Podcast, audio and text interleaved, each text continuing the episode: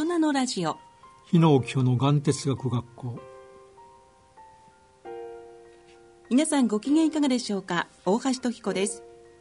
ここからのこの時間はがん哲学外来でおなじみの順天堂大学医学部教授日野清先生にご出演いただきがん哲学学校と題してがんなどの病をどう捉えどう生きていくのかを話し合い語り合っていく番組コーナーです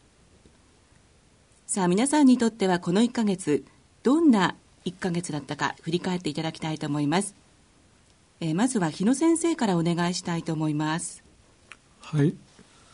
あの一つはね、はい、あのこのがんの話というがん教育のこの小冊子ができてそれの発刊出版記念会を長野県の東美野市でやったということですね。あそちらのテキストは対象としてはこれはあの、はい、まあ、小中高学生のための、はい、まあ、これは中心中学校ぐらいのレベルかもしれないけどね、うん、まあ、そういうのをあの教育委員会が作ってこれを小冊子を作ったということですね、はい、これをまあこれから学校教育に使うということじゃないですかね。長野県の東美野市の教育委員会、ね、はいというのがありますね、うん、もう一つはね、はい、あの世田谷の小学校で6年生の公開授業をがん教育をやったということですかね、お子さんたちの反応はいかがでしたか？まあ、みんな一生懸命聞いてますよね、もうあの患者さんとか家族の方に対する、まあ、メッセージを超えて、まあ、将来そういうことに遭遇するかもしれないお子さんたちへの教育でも先生今あの一生懸命取り組んでいらっしゃいますもんね。まあこれは国がね、はい、そういうがん教育をするということを、まあ、決めたということですかね。はい、まあ、本当にその全国からあの自治体レベルから要請があって。そうですね、えー、ということでどんどんあの各地に広まっていってほしいなと思います、えー、この放送からは1か月ちょっと、まあ、経ってしまいましたけれどもニュースキャスター元ニュースキャスターの小林真央さん乳がんで亡くなられましたが、まあ、皆さんすごいあのいろんなことを思われてたと思うんですけれどもこの会場にいらっしゃる皆さんはいろいろ報道とかご覧になってどう思われたか。では田口さんお願いしてよろしいでしょうか、ね、あの私も毎日ではないんですけれども、はい、あの真央さんのブログをこう読ませていただいて本当にこう普通に今日は美味しいオレンジジュースを飲みましたっていう翌々日に、まあ、あのお亡くなりにこうなられたんですね。でえっ？て私思ったんですね。あの普通にあの毎朝こうやって美味しいジュースが飲めて幸せですっていう。なのでうんそのこう当然ではない日常生活だなっていうことが一つとあれだけ本当に全てのことを自分がこう冷静に客観的にこうブログにしてこう一人の女性としてこう世の中に発信していくっていうことがもし自分だったらできるかなって思った時にうーん私はこうすごいなって思ったんですね。でこう世界の中でこうあの100人のこう女性というかね素晴らしい女性の中に、まあ、真央ちゃん入りましたし今それがこう英語のバージョンになってこう海外に発信されているということでこう同じ日本人の女性として同じ女性としてやっぱりこうこれだけこう強い生き方ができる私たち日本人女性っていうのとやはりこう病気であったとしても私の人生こんなにこう素晴らしかったんだっていうことがこう世界中の人々にこう分かる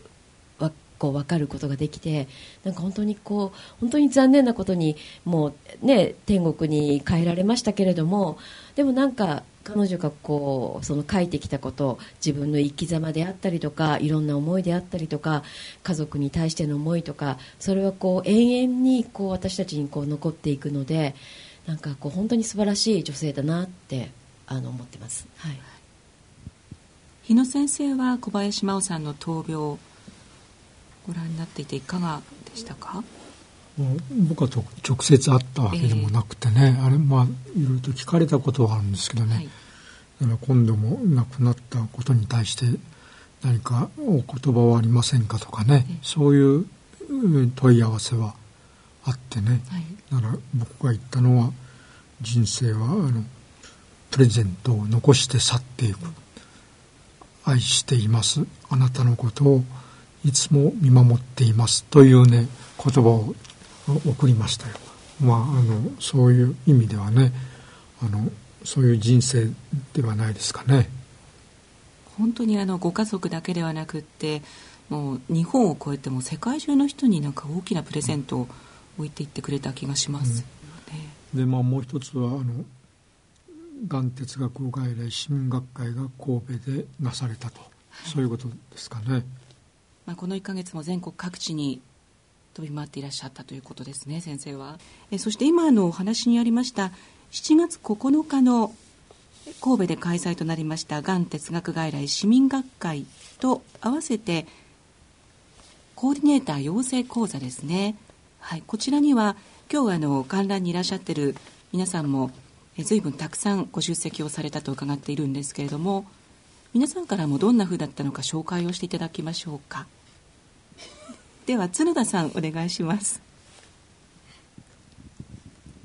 えっと角田です。えっと私は今回2度目の参加でで1度目の時は訳がわからないまま終わったんですけれども2度目はちょっと流れが分かった分かってるせいかちょっとこう落ち着いて楽しむことができました。でグループワークで発表するときにちょっと発表する代表に選ばれてしまってで、ちょっとやっぱり人前で話すのが苦手なので、ちょうど司会をなさってくれた東先生が、あの、人前で話すのが苦手だと言ったら、ラジオに出てるんですよっていうふうに言われて、何人かの方からこのラジオのことを聞かれたので、こう、見つけてくださって、聞いてくださっていると嬉しいなと思います。で、やっぱり発表はなかなかうまくはできなくて、でもちょっと皆さんに笑っていただけたところがあったので、ちょっと和んでいただけたかなと思っています。はい、ありがとうございます。えそして大家さんも参加されたということですね。はい、あの角田さんの発表はとても素晴らしかったです。で、あの今回のコーディネーター養成講座のあの 話し合いの内容が、がん哲学外来の原点っていうことをタイトルにあの16グループに分かれてあの話し合いをしましてあの各グループからの発表を受けてあのとても充実したひとときでした。神戸薬科大学をを会場としてあのコーディネーター養成講座と市民学会が行われてあの先生方からあの大変あのためになるお話を伺いましてまたあの神戸薬科大学のあの学生さんたちが、うん、あのこちらの方にもいらっしゃったことがあるんですが、はい、がん哲学塾っていうのをされていましてあの学生さんたちの取り組みというのもとても素晴らしいと思いました。はい。ありがとうございます。今お話に出ましたコーディネーター養成講座というのもあの合わせて開催となったということなんですけれどもでは日野先生がそのコーディネーターに期待されていることというのを教えていただいてよろしいですか？まあ、あのコーディネーターっていうかね、はい、まあ、がん哲学外来カフェでこう話す対話をするっていうかね、うん、そういうところでテーブルに座ってファシリテーター的なことをやったり、はい、カフェを開催する、まあ、そういう時にそういうなんていうかね対話学っていうかねどういうふうに人と接するかそういう学びの場ですよね。うん、そういう場で学んだ皆さんが各地のがん哲学外来カフェのスタッフとして働いていらっしゃるということですね。まあそういうものがなくてもね、はい、それは人間誰でもできるものでありますけどね、はい、ただ自分自身バージョンアップしていかないとね、うん、学びをやる。これが大切だから、はい、あのそういうことをやるためにまあ、こういう養成講座をやってると。そういうことですね。はい。まあ、お子さんたちは夏休み期間もいろいろと勉強をされたりしてるんですけれども大人の皆さんもあの夏期講習みたいな感覚でまたあの今年逃した方は来年ぜひ参加していただければなと思います。さあそして今日は新入生の方がお二人いらっしゃっているんですが、えー、自己紹介などお願いしていきたいと思います、えー、まずは田口恵子さん、はい田口です。田口恵子です。あの私自身はあの癌の患者ではないんですが、えっ、と主人がですね悪性のリンパ腫ですね。ちょうど分かったのが2015年の、えー、10月ぐらいですね。でその年の12月から、えー、2016年の6月ぐらいまで約半年間ちょっとなんですけれども、まあ、抗がん剤の治療をしてようやく、えー、6月ぐらいですねちょうどあの寛解をしてから、まあ、1年経ったっていうところですね。はい。えー、そして今 OCC はい。であのお手伝いを、はい、あの主人と一緒に、えー、はいさせていただいております。でゆくゆくはメディカルカフェというかねはいがん哲学外来をどこかで開催したいなという、はい、強いビジョンはあります、はい、ちなみに場所はどちらのご予定ですか、えっとですね、あの本当は教会が自分たちが行っているところがあるんですけれども、えー、ちょっとあまりにも大きい教会なので、うん、まあ、私たち住んでいるのが目黒区なので、はい、まあ、そういうどこか市民のこう市民ホールであるとか、まあ、そういうところを貸してくださったらそういうところでもいいですしあのもう自分たちはもう描いてますので必ずできるぞっていう、はい、のがなんかこう、はい、見えるので頑張りたいと思います。はい、力強いですね、はい、あのご主人ががんと診断された時には、はいどんな風に感じられましたか？あのですねそのちょうど1年前に私のおばが、まあ、70代後半であの白血病であっという間に行ったのを私目の前で見てるんですね、でまさか自分の主人が血液のがんでそれもリンパ腫でって言われた時に本当にあの世界からよく色がなくなるっていうか本当に実体験として私はそれを体で受けました。それと同時にあの私の方がやはりこう突発性難聴であったりとか急にあの元気だった私が急に帯状疱疹であるとか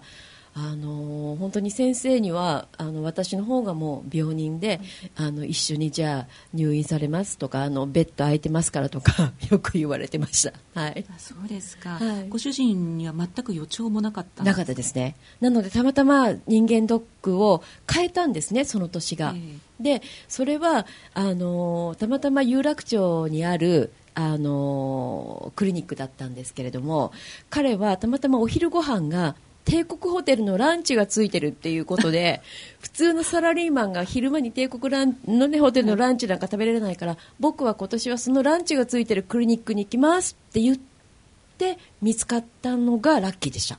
血液検査で分かったんですか？いやあの腹部お腹だったので、えー、お腹のエコーをかけた方が、えー、まあ、うまかったというか、はい、まあ、その帝国ホテルのランチに引っ張られたのが良かったのか。あの本当にそういう意味ではラッキーでしたあじゃあ早いうちにうん、早くもなかったんですけれども、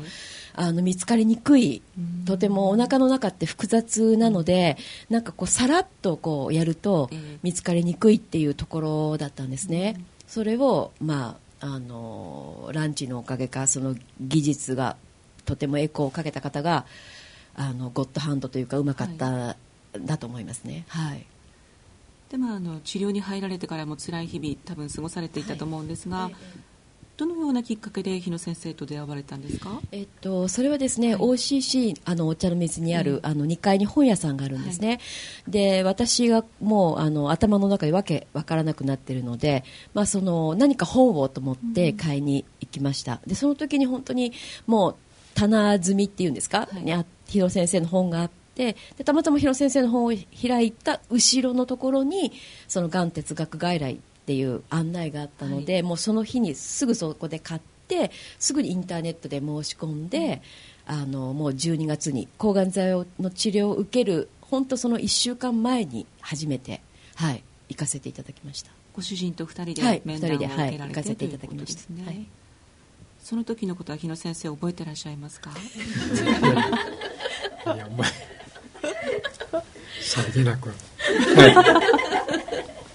ただ、あのー、本当に私たち予約もなく、ただなんとなく、あの先生がまだこう余裕があるので面接してもいいですよって言って時間があっったらっておっしゃったのでもう私と主人でダダダダダダって言ってもう最後でもいいので5分でもいいですからって言ったんですね。そしたらその司会をされている方が多分私たちのそのあまりの圧倒的なそのエネルギーに押されたんだと思うんですけどね。そしたら分かりました。じゃあ最後になるかもしれませんけどっていうことで広先生ところに行きでまだ来週から抗がん剤始まるんですって言ってるにもかかわらずあなたたち肝哲学外来やりなさいねっていう。びっくりしてしまいましてですね。ただ本当にそれを言ってくれたおかげで彼はあ自分たちだけじゃないんだってこういうことを自分が絶対僕は治って本当に人のためにもらったもし命であれば必ず僕はやるってなんかすごい彼自身は主人自身は目標というかすごいそれが支えになったみたいですね。うん、治療の前から先生に勇気をもらったみたいな感じですよね。そうですね。もう私たちは本当にこれだけ大きいリンパ腫でっていうなんかこう不安が私の方が不安があったので、うん、私が先生と話したいって思ったんですが、本当にもう来週から先生入院で私たち抗がん剤なんですって言ってるにもかかわらず、関哲学外来やりなさいねっていう。そのエネルギーの素晴らしさにびっくりしました。先生あのどういうあの意図でそういうことをお話しされたんでしょうか、まあ、あの風貌を見て心まで読む、はい、これが病理学だからね。だからがん哲学外来に、まあ、来られる患者さんいっぱいいるじゃない、はい、でもそういう人のを見てねこの人にとってはこういうのがいいんじゃないかと、うん、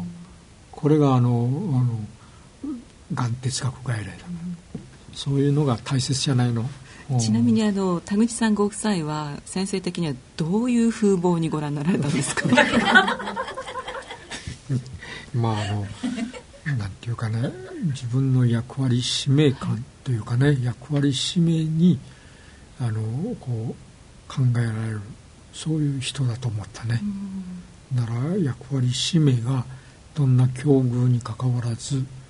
人間は存在自体が重要というかねそういうことじゃないですかね。田口さんはご主人ががんになられて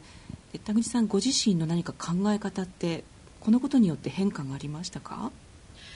そうですね。あのちょっと言葉が変かもしれないんですけれども、はい、本当にこう普通に2人でご飯を食べることとか普通に2人で映画を見に行くこととかこう散歩をすることが当然じゃないっていうことが本当にもう身をもって分かりました。元気な時は映画に行ったりご飯を食べたり喧嘩をしたりそういうことは当然なんだけれども本当にこう血液のがんですって。それも、まあ、なんとかちょっとかなり大きかったので、まあ、先生たちも頑張りますっていう感じで言って先生たち頑張りますっていう言葉ってあんまり聞かないのかなとは思ったんですけれどもそう思った時にこう一瞬自分の頭の中で覚悟はしたんですよね。で本当にこう治りましたってあの寛解しましたって言われた時に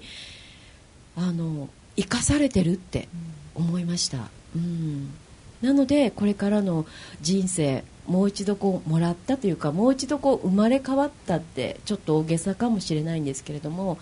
なんかこういつか天国に召される日が来るまで何かこう人の役に立って自分たちの人生楽しかったねよかったねってなんかこう天国行きたいなって思いました。だからそういうことはもしこのリンパ腫にならなかったら思わなかったかなっていう、はい、答えになってるか分かんないんですけどそんな感じですね。はい。日野先生からご覧になって初めてそのがん哲学外来にいらっしゃった時の田口さんの風貌と現在と変わられてますか？まあなんていうかねあの最初はこうあの苦しくて生きても帰る時は人のためにやるというのが人間あるじゃない、はい、人間いつも居場所を失うから、うん、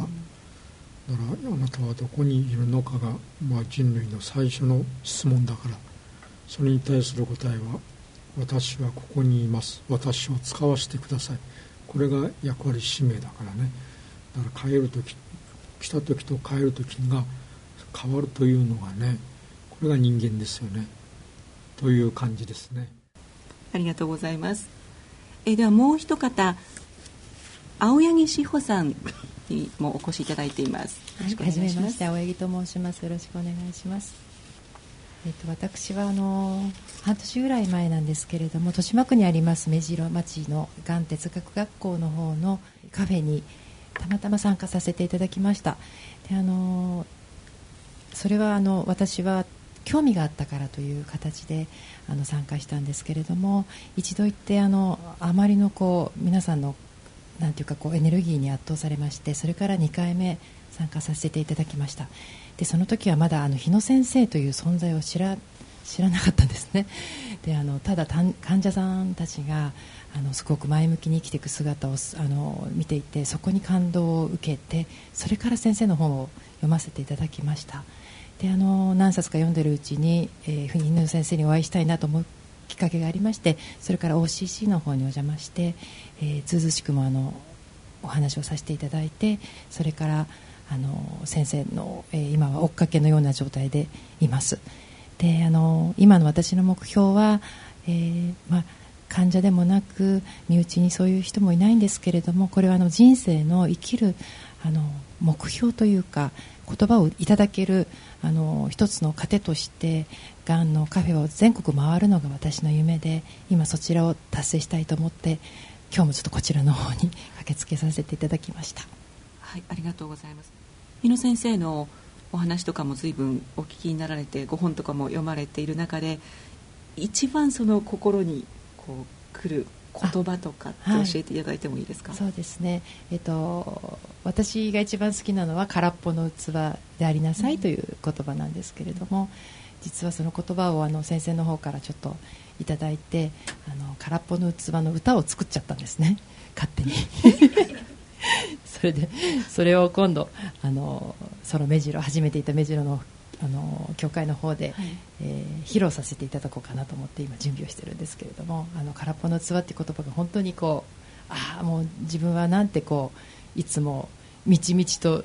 溢れてる状態でいたのかなっていうふうに思ってしまったのですごく今はこう空っぽになってる状態でいられるなって思ってますけれども。あのせっかくなので今ワンフレーズだけご紹介していただくこととかできますか？いいですか？はい。空っぽの器を胸に抱いて深く思う。あなたを思う。っていう感じです、えー、素敵ですね。青柳さんシンガーでいらっしゃったりいやあの 私は歌は歌ではなくてあの、はい、ピアノなんですけどもピアノは、はい、弾いてますけれども、はい、歌は趣味です。もう勝手にやりました。あの多大なるおせっかい症候群です。カフェではピアノも弾きながら。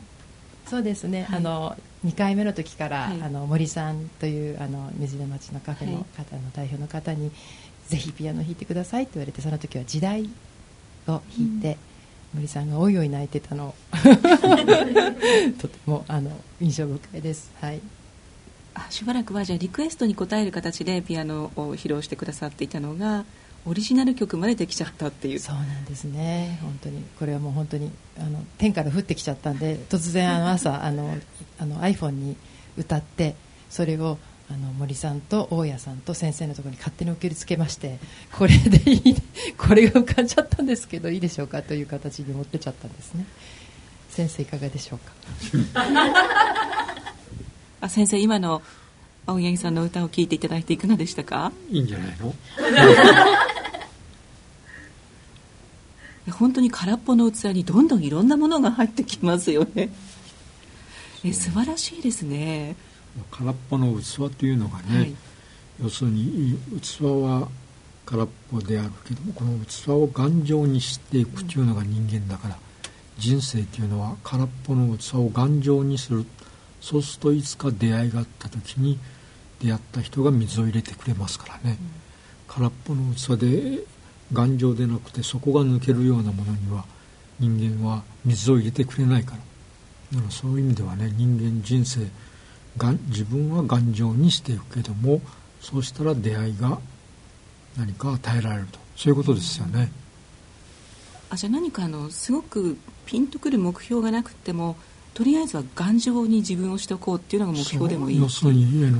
自分は鈍感にならないとね。鈍感にですか、そう、みんな自分のことをね、はい、気にしすぎだから。ならほっとけだね。気にするなしかし人間として生まれてきたわけだから自分の人生は自分でこう考えていくには自分を頑丈にしていかないと、これが階段を上るごとくこれが人間の成長ですからね、だからその時にいつ誰と出会うか分かんないしその出会った時に相手がどういうふうに自分のことを思ってくれるかそのために自分は人生鍛えとかないと。ということですよね。なんかあのまさに今その先生の空っぽの器を実践してくださった その瞬間を見せていただいたような感じがしてちょっと感動しましたけれども。えー、ではあの他にもスタジオにたくさんの方にお越しいただいていますので、えー、一言いただければと思います。では森さんお願いします。森です。よろしくお願いします。あの間もなく空っぽの器ニュースレター第2号が発行されますでたくさんの方に読んでいただければ幸いです。本日参加の田口さんが家族カフェの必要性をお話ししてくださっています。これがきっかけとなり家族カフェが誕生することを願っています。はい、ありがとうございました。空っぽの器はい友の会のニュースレターがに第2号ということですか、はい、まもなく、はい、はい、できますので。でそこにはあの家族カフェという新しい、はい、お水を田口さんが注いでくださったということですね。はい、ありがとうございます。さあそして岩崎さんお願いします。えっと岩崎秀子です。あの先生の本をえっと読んでいると聖書の言葉があの出てくると思うんですけれどもでそれで先生は、えー、と1日2時間は本を読書をするっていうふうにあのお話をするんで1時間？1時間。1日1時間あの本を読むということなんですけれどもその読書の仕方っていうか先生なりのその読書こういうふうにしてるんだよっていうのを教えていただけたらなと思うのとあとあのクリスチャンですとよく聖書を皆さん必ず1日読むかなというのがあるんですけど私自身がちょっとあまり聖書読書をしちゃうとどうしても聖書を読むまでに至らずになんか他のいろいろなあのテレビ見たりとか なんか雑用とかに追われてしまってその1時間の時間っていうのを有効に使うその読み方っていうのを教えていただけたらなっていうのともし聖書を毎日読んでいらっしゃるんでしたらばあのどういう読み方をしてらっしゃるのかなっていうのをちょっとお聞きしたいなっていうふうに思っています。忘れたね。いやあのの本はね1日1時間っていうかねあの一人で静かにね、まあ、部屋に閉じこもって読むぐらいの気持ちでねでどの本を読むかは、まあ、人日によって違うけども今読んでる本は大体斜め読みが多いですね。大体あんまりパパッと読んで終わるが多い。だけどもそうでなくあの一日ちょっと深刻に読むような本はね昔読んでいた本なんかをもう一度読み直してるのがなら大体僕がやってるのは内村勘三とかね水戸部稲造とか南原茂柳原忠夫この4人の本が若き日からの読書だからそれを彼たちはたくさん全巻何巻もあるからね。で今日の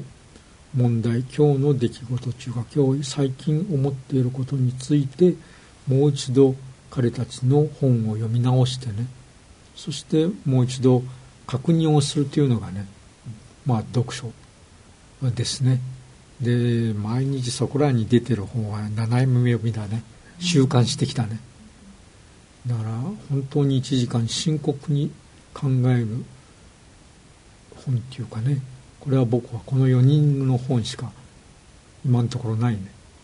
まあそういうことですよ。じゃああれですね、えっと、私たちは私たちっていうか私今も今日あのこの間買って あの毎日読んでるんですけどもじゃあ私たちは日野先生の本を常にこう開いて読んでいると あのその先にいらっしゃるあの先生方の話も自然とそれはね、ね、僕は前からも言っている僕のがん哲学外来はチーム医療だからね。彼たちの若き日に読んだ本を暗記しているのを脳の引き出しから出してるだけだから言葉の処方箋だから僕の後ろにはね彼たちがおるからチーム医療なんですよ。で偉そうに僕も本を書いてるけどね大体真似事だからねいつか前に読んだ言葉を現代風に言ってるだけだ。ということですよね。ありがとうございます。そしてあの岩崎さんの本にあの無邪気っていう言葉を添えてくださったそうですけれども、ね、まあ岩崎さんの顔を見ればそうかもしれない。けどね要するにね無邪気に無邪気にどんなことでも喜んでやる、うん、そして小さなことに大きな愛を込める。これが無邪気だからね。それができればいつか良き訪れが来る。だから人間は無邪気にね喜んでやらないと。みんないろんな人がおるけどね無邪気と喜びがなくてやってる人が多いんですよ。だからどんな小さなことでも無邪気っていうのがね大人になっても無邪気がいかに大切か。で喜んでやるっていうのがねそうするといつか良き訪れが来るというのが人生の終わりだね。ということなんですよ。うん、という意味を込めて書いてください。うん、この言葉を添えてらっしゃる言葉はその人によって違うんですか？さりげなく風貌を見て心まで読む ちなみに何か違う言葉を送っていただいた方はいらっしゃいますか？残念ながらうちの本には先生は一言入れてくれてます私もサインだけでしてあじゃあ岩崎さん特別に。いやいやいやいやいやいやそう言われたら書くんだ。あ何か添えてください僕からは書かないんだ。はいそうです。私もあの書いてもらうときにちょうどあの OCC でのクリスチャン用のあの特別授業がありまして、でその時にあの OCC の2階で本を買ってで買いましたって言って何か一言っていう形であの書いていただきました。じゃあスペシャルなサインなわけですね。角田さん。はい私は今月から主治医の移動について病院が変わったんですけれどもちょうど変わった病院が昔は古かったんですけどちょうどリニューアルオープンを徐々にしてるみたいであのちょうどエントランスのところに植え込みがあってザクロの花とかあと美容柳っていう黄色い小さな花を見つけて美容柳って書いてあるから美容哲学に勝手につなげてちょっと楽しい通院になりそうだなと思って。で、ちょうど私、6月の29日にペット CT を取って、その翌30日に結果を聞きに行ったんですけど、ちょっと全然元気なんですけど、再々発をしていて、で、また、すぐにではないと思うんですけど、また新たに抗がん剤の治療を今度はエンドレスでやることになって、で、ちょっとこう、不安もあるんですけれども今はちょっとそれを聞いて周りの方たちがすごく誘ってくれてで毎日こう出かけていて、で疲れて夜は爆睡してなんか病気のことを考える暇がないっていうのもあってでまたこうちょっと弱気になった時はカフェでいろいろぐちぐち皆さんに聞いていただいて過ごしていきたいと思ってます。はい。じゃ病気のことは1時間も考えてない日っていうのが多いっていうことですか？そうですね。なんか結局まだ楽しく日々を過ごしてます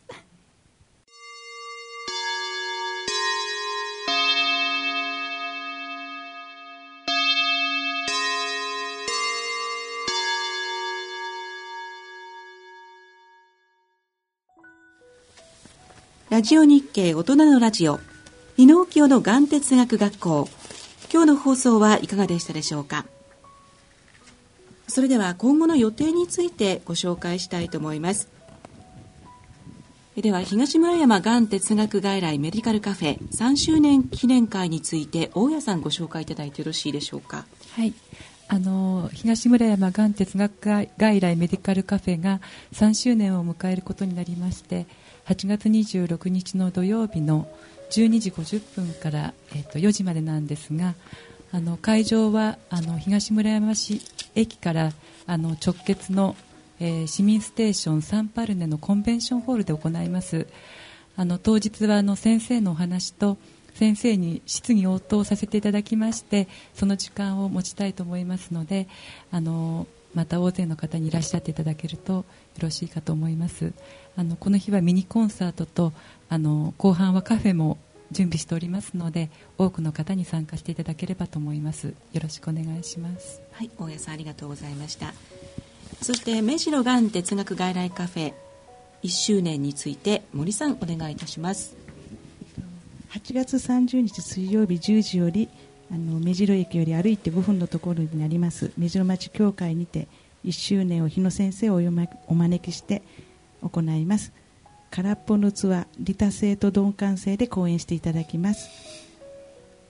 青柳志保さん作詞作曲の空っぽの器も初お披露目になります。たくさんの方の参加をお待ちしております。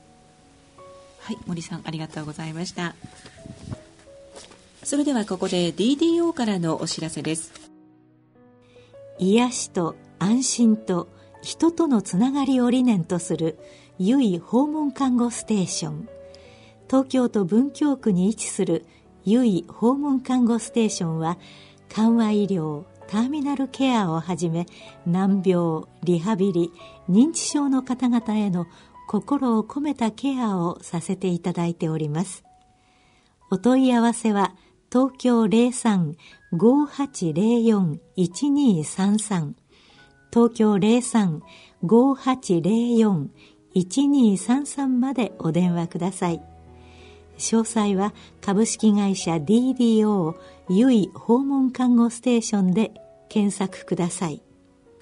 この番組はポッドキャストオンデマンドでもお聞きいただけます。